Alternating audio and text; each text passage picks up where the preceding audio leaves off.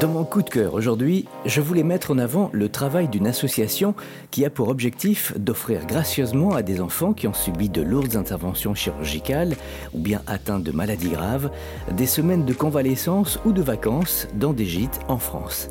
Cette association, c'est Cœur en Liberté, une asso créée en 2020, implantée dans la Manche et dont l'action ne se limite pas uniquement au département, mais bien à tout le territoire. Cette initiative est basée sur un concept original, faire adhérer le plus grand nombre de loueurs de gîtes à ce projet par solidarité. Cela leur permet de rendre service sans avoir à donner d'argent.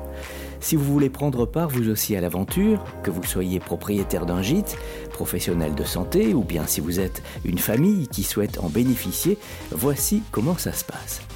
Si vous avez un gîte et que vous souhaitez offrir une semaine de convalescence à un enfant sortant d'hospitalisation, vous pouvez prendre contact avec l'association, je vous laisserai les coordonnées pour vous renseigner et pour vous inscrire si vous le souhaitez.